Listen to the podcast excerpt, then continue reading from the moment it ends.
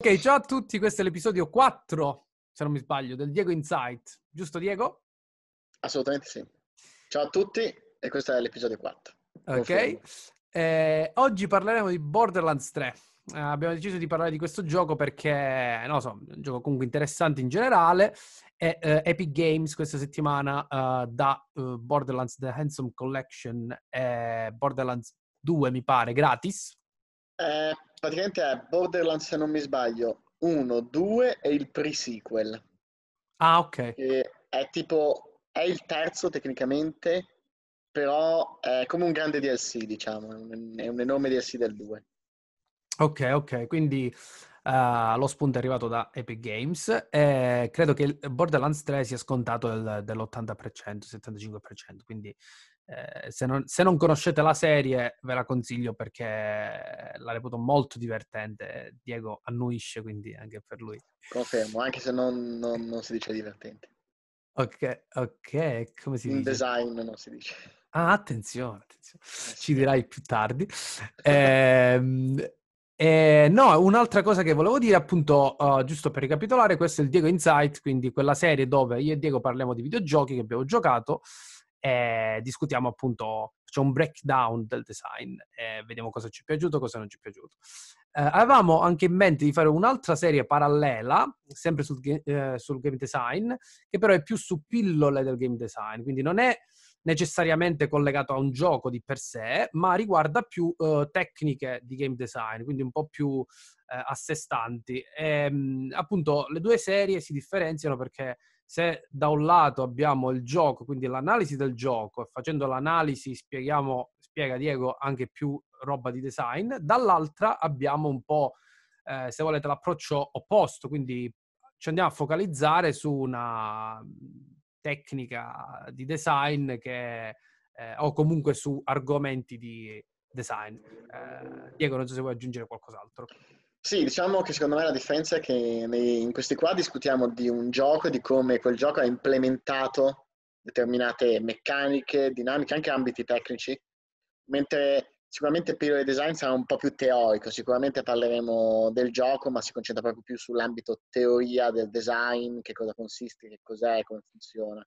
Sì, sì, tipo facciamo un esempio quando ne abbiamo parlato della teoria del flow che tu hai, che tu hai citato su Doom, secondo me è figo fare soltanto un episodio molto più corto, però che appunto è focalizzato sulla, sulla, teoria del flow, che comunque è una teoria generica che non si applica soltanto nel game design, ma in più, in più ambiti. Quindi questo era soltanto per preannunciare cosa arriverà in queste settimane.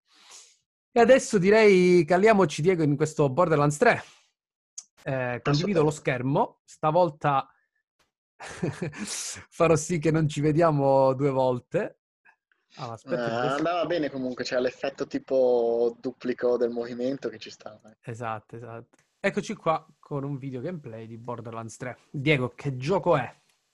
Ok, Borderlands 3 come stiamo vedendo intanto è un first person shooter, è il terzo ovviamente, ed è un looter shooter. In realtà è quello che ha portato il looter shooter a diventare un, un genere nel senso che adesso abbiamo vari tipi di looter shooter, uh, per esempio The Division di Ubisoft, ma uh, la serie Borderlands è stata quella che ha fatto partire questo, questo concetto.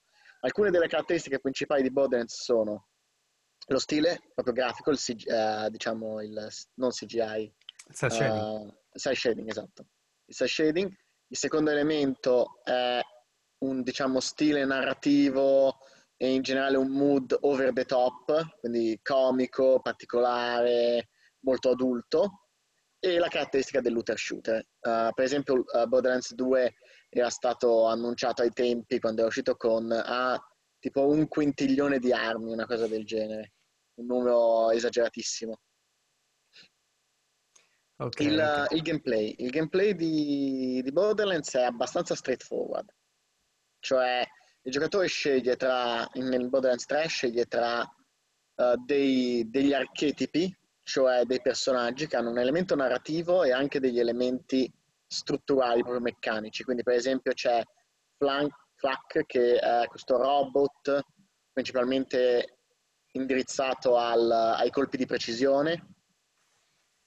C'è un altro personaggio che è la sirena, mm-hmm. che sono più questi maghi, diciamo, in tutti hanno questi poteri un po' più particolari. Poi c'è il uh, Moz, che è il comando, che è sempre stato questo personaggio legato all'uso di armi e a colpi più diretti, diciamo, esplosioni, cose del genere. E infine c'è quest'anno c'è il, l'operatore, che potremmo definire un po' l'assassino.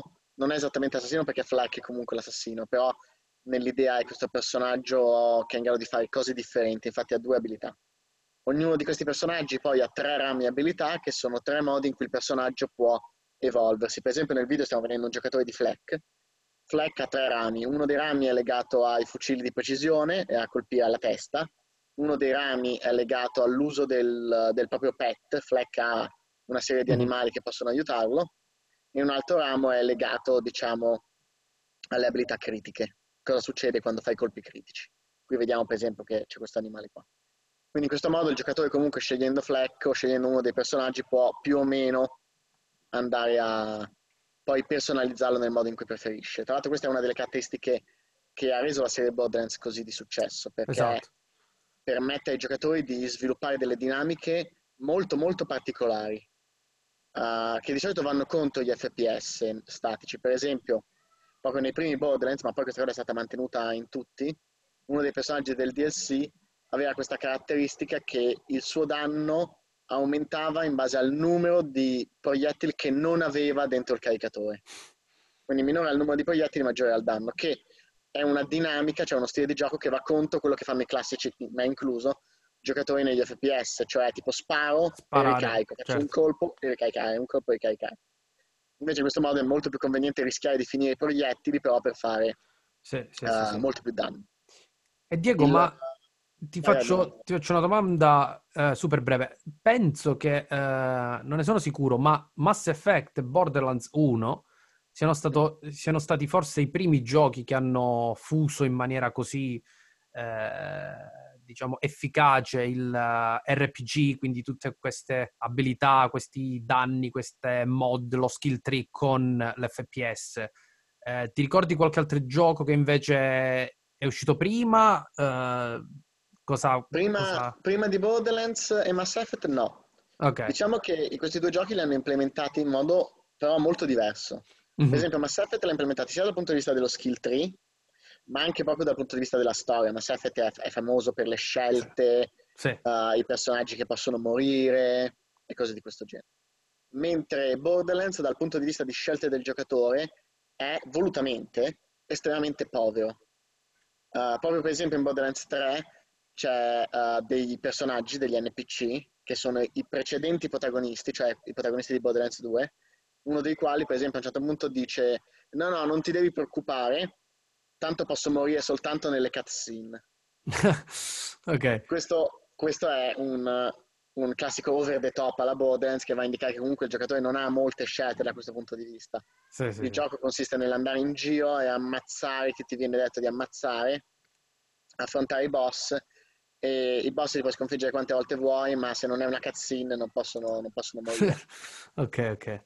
Però, uh, come Mass Effect, entrambi invece hanno una fortissima componente RPG dal punto di vista delle, delle statistiche. Cioè, uh, per esempio, non solo sia Borderlands che Mass Effect hanno un albero delle abilità, dei punti esperienza, dei livelli, ma Borderlands, per esempio, ha tutto un sistema legato alle armi dove le armi hanno statistiche, hanno abilità, hanno sì. una rarità tipica degli sì. RPG, quindi ci sono le armi comuni, non comuni, epiche, rare, epiche, leggendarie e le leggendarie oltretutto esistono in diversi tier, cioè le armi leggendarie di Borderlands possono spawnare con una serie di slot fissi, quindi che ne so, quest'arma ha sempre questo effetto e poi una serie di slot casuali, per cui è possibile ottenere la stessa leggendaria molto più forte, perché se gli slot casu- uh, casuali sono insomma, particolarmente forti o particolarmente utili con il tipo di arma che il giocatore ha trovato, il risultato è che l'arma che, che, che ne viene fuori è comunque una leggendaria, ma una leggendaria di tipo molto molto più forte rispetto sì. allo standard. Che poi è una delle cose che spinge i giocatori a giocare di più per trarre il loot un po' più forte o il loot che stavano appunto cercando? Cioè, come, come credi che questa cosa influisca sul punto di vista del, della rigiocabilità di questo gioco? Allora, questo è proprio il punto di forza di Borderlands. Le armi di Borderlands hanno delle caratteristiche, secondo me, che in questo tra l'altro sono riusciti a innovare ulteriormente ed è incredibile. Nel senso che una delle caratteristiche degli looter shooter, o in generale dei giochi looter, perché per esempio Diablo è un looter hack and slash, RPG hack and slash. È l'idea che tu vuoi sempre trovare qualcosa di nuovo, un'arma più assurda, più potente, più incredibile, più strana. Le armi di Borderlands sono costruite in un modo, secondo me, veramente... Adesso io ti definirei da manuale, però loro l'hanno inventato, quindi in realtà innovativo. Mm-hmm. E qual è? In primis le armi hanno, uh, sono dei tipi, cioè esistono le pistole, i mitragliatori, i fucili di precisione, i fucili a pompa, uh, i fucili d'assalto e questa è una categoria, quindi per esempio classica, una, una, pistola è più potente ma spara meno colpi, il fucile di precisione fa uh, un grande danno ma al mirino, quindi ci sono queste caratteristiche classiche. Uh-huh. A queste caratteristiche classiche vengono aggiunti i produttori di armi. Sì. I produttori di armi hanno delle caratteristiche che vanno a modificare l'arma. Per esempio, la Torque è un produttore di armi che rende i proiettili esplosivi, quindi il proiettile fa un danno a volte maggiore, a volte minore, ma ha un danno ad aria, è molto più lento, quindi il tragitto del proiettile è più lento e spara meno proiettili.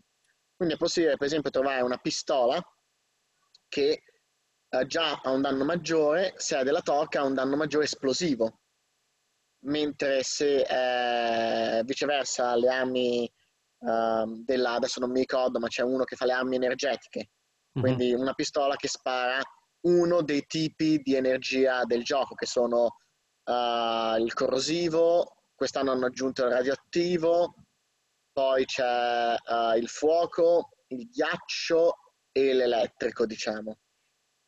Questi sono, e anche l'esplosivo tecnicamente è un tipo, però solo la torque ce l'ha. Quindi ancora qui abbiamo delle cose, perché io posso trovare un torque cioè posso trovare un'arma esplosiva, un'arma elettrica, fucile d'assalto e così via. A questo si aggiunge un ulteriore elemento, che sono la rarità, quindi quello che dicevo prima, che chiaramente la pistola rara è molto più forte della pistola comune. E infine questo si aggiunge un ulteriore elemento, che è uh, un secondo livello delle armi, cioè oltre ad avere questa caratteristica per le armi della Torque, per esempio, di esplodere, hanno anche altre caratteristiche che a volte queste armi possono avere. Per esempio, la Hyperion, Mm-hmm. È un'arma che nel 2 aveva la caratteristica di partire altamente imprecisa e più sparavi più diventava precisa, quindi funzionare all'opposto delle armi normali. Questo è quello che comunque dicevo anche prima dello stile un po' over the top di Borderlands, dove le cose funzionano in modo particolare. Eh, quest'anno l'Hyperion ha due abilità. È sempre più imprecisa e si rende più precisa con i colpi, ma oltre a questo ha anche uno scudo protettivo. E, no, dicevo che praticamente quindi ci sono tutti questi livelli. La rarità dell'arma, il tipo dell'arma, l'elemento dell'arma, il produttore che ha due effetti e gli slot speciali. In questo modo quello che succede è che il giocatore ha la costante, costante uh, ricerca e sperimentazioni con le armi, mhm. perché mm-hmm. ogni arma uh, è veramente diversa. Poi magari verso la fine del gioco, dopo 40-50 ore, soprattutto nell'endgame dove i giocatori a quel punto mirano soltanto ed esclusivamente alle armi leggendarie, che comunque hanno degli effetti speciali unici, aggiuntivi, oltre a quelli randomici, uh, il giocatore può iniziare effettivamente a sentire, diciamo, un po' di uh, ripetitività. Sì. Ma durante tutto il gioco, ogni qualvolta si trova una nuova arma, veramente il feeling è completamente diverso. Sì, Le armi eh... hanno degli effetti, dei modi di agire incredibili. Sì, e diciamo che su questa cosa ehm, volevo dire che è proprio il punto di forza, secondo me, di questo gioco, perché io non sono un fan degli FPS in generale.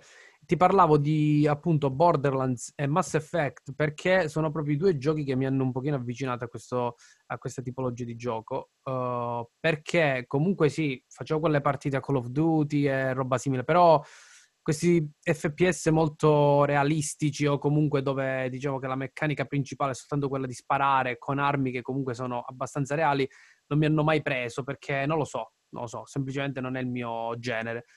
Invece con questa, con questa profondità aggiunta, no?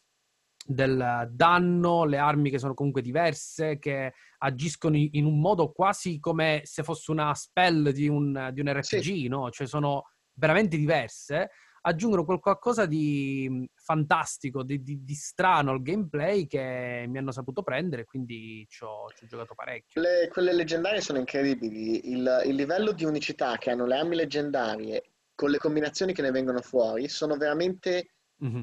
veramente incredibili da questo punto di vista uh, e oltretutto si adattano tantissimo alle build, cioè certi tipi di armi leggendarie sono molto deboli con certi personaggi o con certe build mentre sono incredibilmente forti con altri. Per esempio, giusto per fare qui un esempio, che però è il genio di questo gioco. Uh, L'Hyperion ha un'arma leggendaria che nella prima fase dell'endgame, perché adesso ormai il gioco si è evoluto con i DLC e tutto, ma nella prima fase dell'endgame aveva questo fucile d'assalto che consumava un enorme numero di proiettili, ma veramente gigantesco cosa che lo rendeva forte perché faceva un danno enorme, ma anche molto rischioso perché stavi praticamente perennemente a ricaricare l'arma perché un colpo quasi si scaricava. Mm-hmm. Questo andava in combinazione con una build di mods che permette di avere colpi infiniti. In questo modo quindi succedeva che si aveva un'arma che sparava sì. migliaia di colpi, ma poiché i colpi erano infiniti, sì, sì, non aveva il suo difetto. Quindi, quindi, diciamo, si può dire che eh, si crea una sorta di loop, cioè mh, eh, hai, un, hai, un'arma oppure un effetto che vuoi utilizzare, però magari lo vai a combinare con un qualcos'altro che magari c'hai oppure non c'hai, se non ce l'hai lo vai a cercare, no? Quindi è una, è una sorta di creare il personaggio o lo stile di gioco che vuoi. Assolutamente, infatti il gioco è incredibilmente permissivo, ma giustamente, con il respect dei giocatori. Uh, cioè i giocatori possono fare respec quando vogliono pagando una cifra incrementale, uh, però i soldi in Borderlands non servono assolutamente a niente. Cioè oh, il giocatore ha questa cifra, e per cui, uh, perché in teoria servirebbero per comprare delle armi, ma una volta arrivate le armi che puoi comprare sono quasi sempre, ma questo si parla davvero del 90% delle volte, inferiori a quelle che vengono droppate, quindi i soldi non servono a nulla. Quindi cosa vuol dire? Che anche se la cifra diventa perennemente incrementale, giocatore ha una riserva praticamente infinita di soldi, per cui può fare respec quando vuole. Oltretutto, uh, sempre per la rigiocabilità, quando il giocatore inizia a sperimentare tantissimo con le build, mm-hmm. il, il, giocatore inizia a guadagnare cifre spropositate. Okay. E questo è voluto perché lo scopo è io ho una build, trovo un'arma fortissima, cambio la mia build per l'arma, ma poi ne trovo un'altra, cambio arma, cambio build, farmo, creo, e questo crea questo loop di rigiocabilità enorme, di farming, ma anche proprio di soddisfazione, perché poi finalmente quando riesco a fare la mia build uh, è, è, soddisfacente. Infatti una delle caratteristiche principali di Borderlands nell'endgame è che a differenza di altri giochi, uh, dove i boss devono essere difficili, una delle caratteristiche di tutti i Borderlands, dal primo, è che una volta arrivati all'endgame, se io ho la build fatta bene, i boss dovrei essere in grado di sconfiggerli in 5 secondi, ma veramente 5 secondi. Mm-hmm. Cioè dovrei, oppure sono immortale. Per esempio quest'anno Flack, proprio il personaggio che stiamo vedendo in questo video, aveva una build immortale. Quindi proprio non poteva essere ucciso. Quindi vado ad affrontare un boss, magari ci metto tanto, ma non posso morire. E come... Interessante. Questo può sembrare come... strano. Sì, come funziona? Funziona che tramite le abilità, le... perché poi ovviamente ci sono le armi, le abilità, le armature, gli scudi, un sacco di cose che si combinano insieme. E, e quindi qual è che è lo scopo del gioco? Lo scopo del gioco è una gara all'onnipotenza fondamentalmente. Non è una gara alla sfida, è una gara a diventare sempre più onnipotenti. Quindi io sono immortale, sì, beh, non importa, io sconfiggo i boss in due secondi. Quindi cos'è meglio? Non morire mai a metterci più tempo o potenzialmente rischiare di morire ma essere in grado di fare un danno che sconfigge ah, i boss perché in 5 dici... secondi. Ok, quindi diciamo che l'immortalità ti dava, eri diciamo non così forte poi a eh, esatto. eh, infliggere danni, quindi era... Esattamente. Ok, quindi eviti di morire, però è un po' più seccante, un po' più lungo. Esatto. Per esempio Moz aveva un'abilità quest'anno, sempre all'inizio, che era legata al poter generare granate infinite. Quindi praticamente la build consisteva nel lanciare a caso granate a tutto il campo e distruggere tutto in questo modo. È questo il concetto di Borderlands. L'idea è c'è talmente tanta combinazione, talmente tanto potenziale, talmente tanta libertà del giocatore che con abbastanza tempo, voglia, studio, oppure andando su internet a leggersi le build, non è che sia un problema, i giocatori possono ottenere degli stati di onnipotenza diversi, però immortalità, eh, sono eterno, lancio milioni di granate, faccio infiniti danni. E ovviamente i nuovi boss sono sempre più potenti, quindi quello che succede è che con una nuova build cioè con un nuovo DLC, escono dei boss che sono magari immuni a queste caratteristiche, sì, però sì. lasciano delle armi ancora più potenti, ancora più incredibili, che sì. una volta farmate rendono anche questi boss una, bas- una, passeggiata. E questo, vedi, è molto interessante secondo me, perché anche dopo che hai finito il gioco, quindi hai tecnicamente, appunto, non hai nessun motivo per continuarci a giocare, sta nella bravura dello sviluppatore di aggiungere qualcosa di nuovo e renderti comunque il gioco, eh, possiamo dire, potenzialmente infinito, no? Quindi ti cambiano le build, quindi la tua onnipotenza, come andavi a spiegare tu prima, non è più valida. Quindi devi andare a trovare un esatto. modo alternativo ed è un po' una scusa per continuare a giocare e per eh, appunto fare esperienze nuove nel gioco, no? Esatto, anche più un'altra scusa è anche proprio il fatto di magari trovi una nuova leggendaria che ha delle caratteristiche incredibili, fantastiche, che ti piace utilizzare per qualsiasi ragione. Eh. Ci sono leggendarie che fanno di tutto di più, veramente. Uh, perché poi ogni leggendaria ha proprio gli effetti uh, unici. Per esempio, uh, ci sono leggendarie che parlano, ci sono leggendarie che esplodono, ci sono leggendarie che cambiano effetti, ci sono mm. leggendarie che consumano tutti i colpi, sono leggendarie che fanno veramente di tutto di più. Uh, se possiamo, se andiamo, e poi le ottieni in modo incredibile. Ci sono leggendarie con riferimenti ad atti sessuali uh, che ti parlano tipo sì, ricaricami, ah, mettimi dentro il caricatore e cose di questo tipo. E quindi facciamo che per esempio il giocatore trova una leggendaria nuova che per o stile o interesse o altro gli piace, beh ecco che il gioco crea un intero nuovo loop perché quello che succede sì. è beh, adesso devo crearmi una nuova build con nuove armature, nuovi scudi, nuove abilità per supportare questa leggendaria. Certo, certo. Ehm... Quindi il ciclo continua all'infinito. E invece Diego, quindi abbiamo parlato di armi che è, dei, uh, è, una delle cose principali di questo gioco, ma ci sono anche le abilità del personaggio, quindi sì. eh, dimmi un po' degli skill tree, come influiscono, cosa puoi fare, certo. e la combinazione con le varie armi e gli stili di gioco. Ok. Allora, praticamente ogni personaggio, quest'anno intanto c'è una piccola differenza che il gioco non ha personaggi DLC. Nei precedenti giochi, uh, l'1, il 2 e anche il pre-sequel, i... c'erano quattro personaggi iniziali e di solito due personaggi nei DLC. Uh-huh. Dove di solito i personaggi del DLC erano non necessariamente più difficili, ma più particolari. Diciamo erano consigliati a magari chi non era particolarmente, cioè chi era già avvezzo a questo tipo di gioco. Sì. Ogni personaggio ha un'abilità, un'abilità specifica. Questo ad eccezione quest'anno del, diciamo, dell'operatore Zane, ecco, non mi ricordavo come si chiamava di Zane, che la sua particolarità è che lui può avere due abilità in contemporanea. Quindi ogni giocatore ha delle abilità. Uh, queste le apprendi subito a livello 1 e sono un po' la, la, caratteristica del tuo personaggio, quello che fa in qualche modo. Per esempio, abilità, abilità attive oppure passive? Abilità attive. Okay. Abilità attive, sì, scusami, abilità attive. Per esempio, Zane può, può, utilizzare le sue abilità per creare un suo clone digitale oppure evocare una specie di, uh, di non so come dire, drone aiutante mhm. oppure, mm-hmm. se non mi sbaglio, anche fare uno scudo. Ne ha tre, ne può tirare due. Mentre, per esempio, Uh, la, stre- la, sirena, che diciamo è questa strega slash entità magica nella storia, quest'anno può praticamente evocare uh, fare un'abilità simile a quella di Overwatch, in realtà ne ha varie, poi può modificare, ma comunque usare, un, evocare una specie di mega braccio energetico di qualche tipo e colpire gli avversari. Mods, mm-hmm.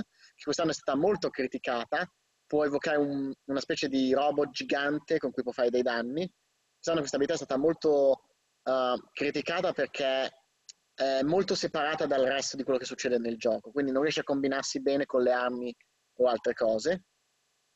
E oltre quindi a questa abilità attiva, ogni personaggio ha tre skill tree. Ok. Allora qui vediamo per esempio un, un, uno skill builder. Che cos'è uno skill builder? È un sito dove i giocatori possono sperimentare con le, ipotetiche build, quindi possono affidarsi delle abilità e creare un'ipotetica build per i loro personaggi. Quindi qui abbiamo la Sirena, Flack il Beastmaster, Zen l'operativo, Moz. Andiamo per esempio, adesso io prendo Moz giusto perché Moz è il personaggio che ho giocato principalmente quest'anno. Ho giocato Moz e ho giocato Flack, che è il preferito di tutti quest'anno. Allora, come dicevo, l'abilità attiva di Moz è, scusate il suono del background, è uh, evocare questo robot. Poi ha tre skill tree. Il primo skill tree, intanto ogni skill tree va a sbloccare delle abilità, quindi per esempio qui sblocca che il robot può sparare con una railgun, qui che è un lanciagranate e qui che è una minigun. Mm-hmm. Però poi ogni skill tree in realtà è legato a delle caratteristiche specifiche. Per esempio qui abbiamo Shield of Retribution, cioè uno skill tree che aumenta enormemente lo scudo del personaggio. Cos'è lo scudo? Praticamente in Borderlands i personaggi hanno lo scudo che si ricarica e la vita che non si ricarica. Sì. Poi abbiamo questo che è un elemento legato all'ambito delle esplosioni, quindi più esplosioni più distruzione, e questo che invece è quello che permette di avere colpi infiniti. Quindi se andiamo a vedere alcune delle skill, giusto per fare degli esempi, abbiamo, vabbè, intanto ogni skill tree ha una skill finale. La skill finale è qualcosa di particolarmente potente legato a quella skill. Per esempio qui abbiamo che Tenacious Defense, cioè quando perdi lo scudo, in realtà ne ottieni subito un altro, un secondo, mm-hmm. e ci vogliono 30 secondi prima che si attivi. Quindi ovviamente se questa è un'abilità alla difesa, è un'abilità passiva difensiva. Qui invece abbiamo per esempio Shot Fuse, cioè ogni qualvolta si fa del danno uh, esplosivo, c'è la possibilità che questa esplosione generi un'altra esplosione. Quindi in okay. altre parole, boom, boom, boom, boom, boom. Sì. Mentre Bottleness Mag abbiamo letteralmente Forge, cioè forgia, dove le munizioni all'interno del magazine si ricaricano costantemente del 5% ogni secondo. Quindi per dare l'idea di avere colpi infiniti. Quindi come funziona? Che i giocatori possono o per esempio dedicarsi totalmente a un ramo e cercare di ottenere il massimo da quello, oppure fare delle build ibride, dove si mischiano vantaggi e svantaggi di ogni, di ogni ramo. Per esempio, uh, una delle caratteristiche uh, uh, che è particolare quest'anno con Mods è la possibilità di fare Experimental Ammunition, che è una possibilità che fa un 15% di danno sul critico, aggiuntivo mm-hmm. incendiario, legato con le esplosioni perché le esplosioni facilmente possono generare danno incendiario, quindi io colpisco qualcuno, esplode, poi esplode di nuovo, esplode il doppio e in più piglia pure fuoco. Certo. Quindi cose di questo genere, quindi caos fondamentalmente, un enorme e gigantesco quantitativo di caos. Mentre se andiamo a vedere altri personaggi, per esempio abbiamo Zen che quest'anno è un altro particolare, e ha queste tre abilità, quindi qui potete uh, creare un drone che può fare delle cose, qui crea uno scudo e qui crea un clone, un digiclone, che narrativamente è un modo, eh, è un'immagine, che lo può aiutare. E quindi qui abbiamo Double Agent come primo scudo, Hitman e Undercover. E queste abilità fanno, questi tre fanno riferimento a delle caratteristiche.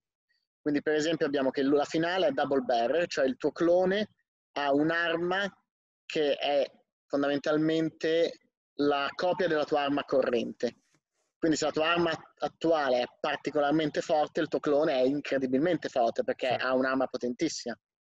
Ovviamente questo poi si espande con le dinamiche del gioco.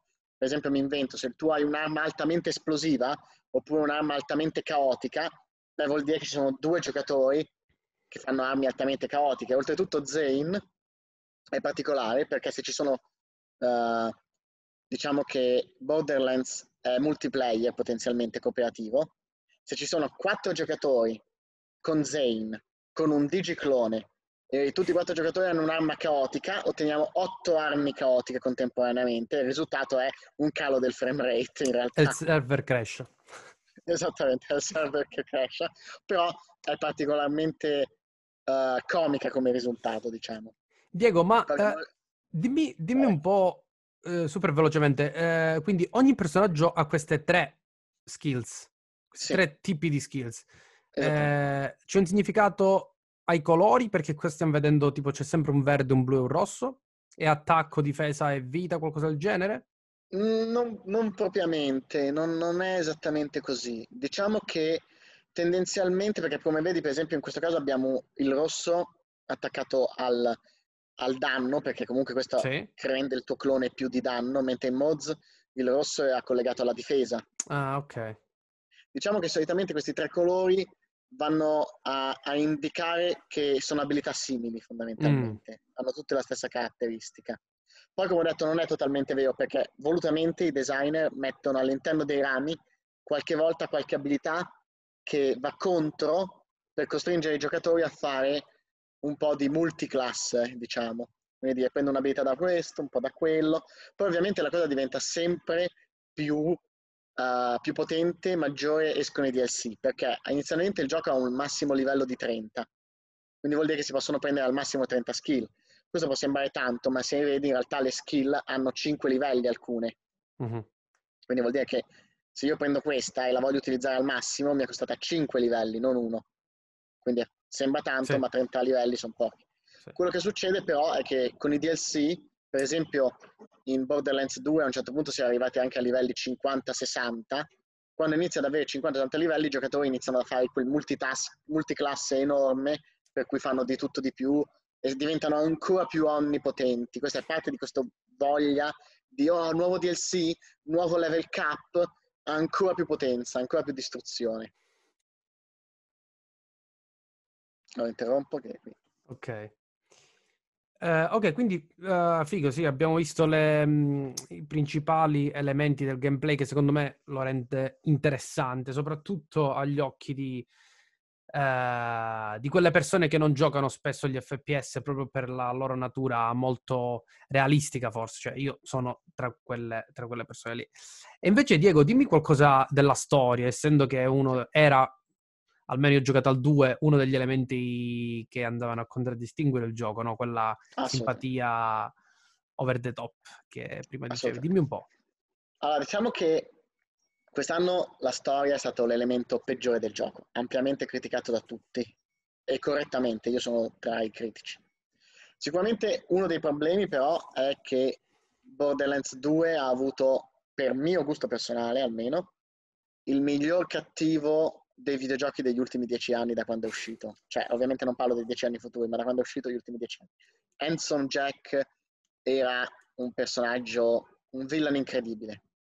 Uh, il, il voice over è stato fantastico, la narrativa è stata fantastica, il modo in cui interagiva è stato fantastico, uh, le sue motivazioni, tutto. Cioè, era, era poi era in perfetto linea di Borderlands. Quindi comunque superare o eguagliare Hanson Jack era particolarmente difficile.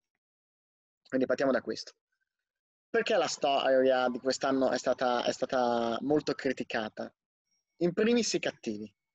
I cattivi in questo qua sono i gemelli Calypso, che sono questi due, che sono una sirena, quindi una di queste, diciamo, uh, donne potenti che hanno questi poteri magici, e il suo fratello, che poi, spoiler alert, diventa anche lui una sirena uh, o meglio ottiene dei poteri o lo è sempre stato, non si capisce esattamente. Quindi comunque diciamo che questa volta il gioco mirava ad avere un, una maggiore lore, cioè una delle caratteristiche dei Borderlands era sempre stato il mistero delle sirene, chi sono, come lo si diventa, perché ne devono esistere sette, in che modo sono collegati. Diciamo che i due grandi misteri erano le sirene e i Vault, chi erano gli alieni che hanno creato i Vault, perché li hanno creati, che cacchio c'è dentro i Vault e cose di questo genere. Il problema è qual è? Queste due cose si sono volute mischiare con una critica, chiaramente dell'Apple Lorpole volevano fare una critica comica, al mondo degli influencer.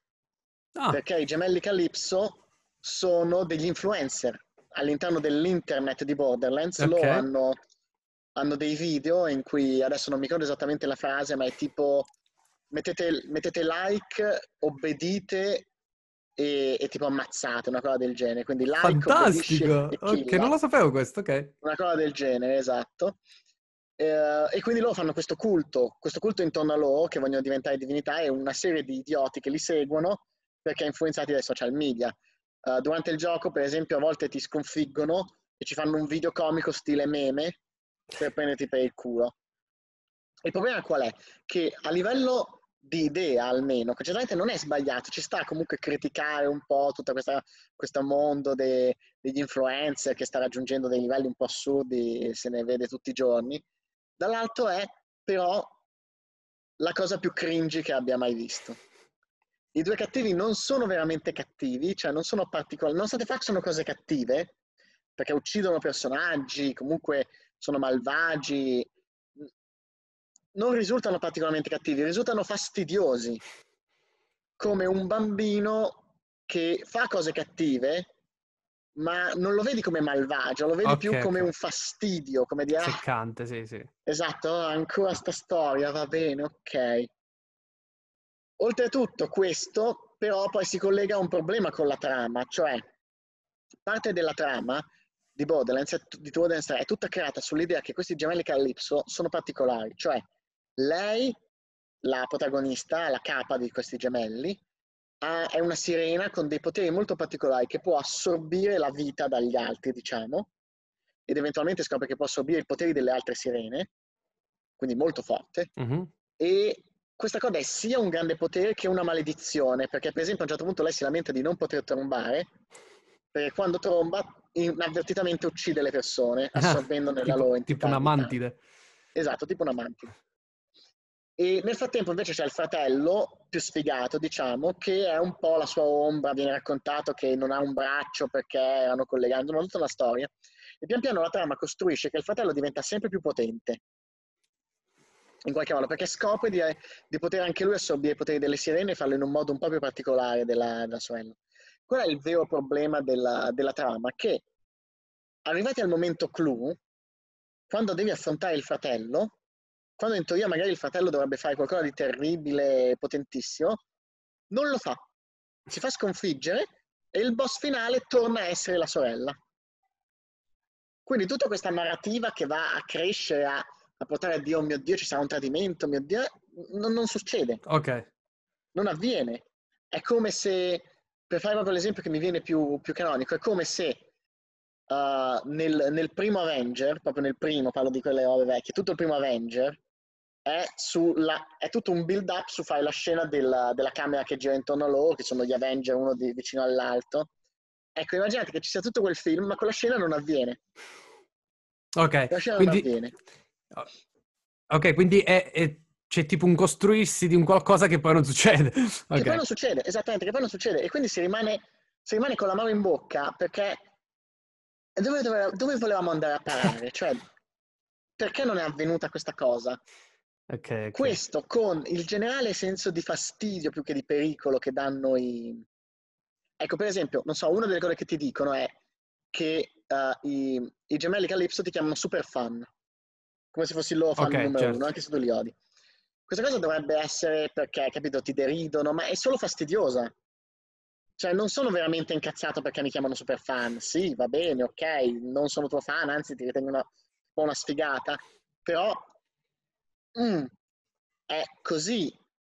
Mentre se si compara quello con il modo in cui Hanson Jack ti parlava, ti derideva, in cui per esempio anche Hanson Jack ti deride, lo fa con il famoso stallone da culo, in cui ti dice ah io ho comprato un, un, un cavallo di diamante, è fantastico, è bellissimo, lo chiamerò in tuo onore stallone da culo, è molto, è comunque over the top, è comunque comica, ma è molto più funzionale rispetto sì, a sì, Ciao sì. Super Fan. Certo, certo, certo. Sì, ti fa, ti eh, fa un po' crescere la cosa sto, sto, pezzo di merda, cioè nel senso... Esatto. Ok, ok, sì, sì, sì. Ricordo il 2 effettivamente l'ho giocato, il 3 non, non lo so, Quindi però... È questo hai... il, il, il, principale difetto. Peccato perché il cast di NPC invece è molto figo. Si trovano gli NPC over the top come al solito, si va a fare delle situazioni assurde, i dialoghi sono, sono totalmente, diciamo, in, folli nel vero senso della parola, i nemici mm-hmm. sono belli, è solo proprio il fatto che manca il vero nemico. Il problema è che essendo una storia di classica, eh? una classica storia di noi il bene, voi il male, se il male non è veramente il male... Certo, perde un po'. Perde. Il senso. No, penso che sì, ti sei spiegato abbastanza bene. Eh, io direi che possiamo chiudere qua, Diego. Non so se hai qualcos'altro che vuoi dire su Borderlands 3. No, no, in realtà Borderlands 3, senza togliere niente, che comunque è una serie che mi piace, però è un gioco molto straightforward. Il gameplay è molto ben fatto, ma molto... Non, non semplice, però molto diretto. Ok, va in giro, spara, usa delle abilità, va in giro, spara, usa delle abilità, colleziona delle armi. quindi è molto più facile da analizzare rispetto, non so, a Zelda, come abbiamo visto la scorsa settimana, dove il gameplay è sì. crafta, scopri, combatti, trova e via discorrendo. Sì, sì, sì, sì. Devo dirti che ero un po' deluso dalla, dall'announcement trailer di Borderlands 3 perché sono stato un grande fan del 2 e mi aspettavo che, non lo so, facessero qualcosa che è un seguito ma anche no. Quindi io ho visto dal trailer che era un po' more of the same, no? Un po' la sì. stessa roba con più armi, più... Sì. Che per carità, è, secondo me funziona. Sì, sì, sì, sì. Secondo quindi... me è una finesse, cioè è la forma perfetta della loro, almeno di gameplay, della loro formula, però Borderlands 4 o comunque quel che sia dovranno innovare secondo me, dovranno sì. innovare anche perché per esempio anche il cel shading dopo tutti questi anni sta iniziando a... Sì, sì, sì, sì, infatti non lo so, diciamo che mi aspettavo qualcosa di più anche sotto quell'aspetto. Sembra quasi un, una grande espansione del 2 per quello sì. che ho visto io, piuttosto che appunto essere un gioco nuovo, però sicuramente lo comprerò soprattutto ora che è in sconto, quindi sì, beh, comunque vale la pena. Cioè, se, secondo me, se una persona ama o almeno apprezza il looter shooter, ne vale la pena. Diciamo che rispetto al 2, secondo me il 2 è comunque migliore del 3, nonostante il gameplay sia a livello migliore del 3. Però sì. il 2, come ho detto, aveva Hanson Jack che riusciva a sopperire magari una cosa che uno può dare di difetto a questo gioco, che era alla fine vai sempre in giro a sparare, poi che tu stai sparando a una scusa narrativa A o scusa narrativa B, certo. sempre sparare stai. Invece certo. Hanson Jack aveva proprio questa voglia di Madonna, ti devo proprio pestare. ok, ok. Va bene, allora um, episodio 4 si conclude qua. Eh, il 5 ci sarà sempre ovviamente un 5 Diego Insight, vedremo su cosa farlo, ma ci sarà anche una pillola di design. Se accettano suggerimenti, eh, scriveteli nei commenti se volete. Esatto. Esattamente, e ci vediamo alla prossima direi. Perfetto, ciao. Bam. Ok, allora qui per esempio vediamo un... Uh... No, ricomincia che ho starnutito. Eh, ti devo dire la verità che praticamente no. ci siamo presi un paio di birra a stomaco vuoto stamattina e ancora mi già la testa. Ma... Mi piace, mi piace, così c'è ancora più... Esatto, c'è ancora più, capito, magia.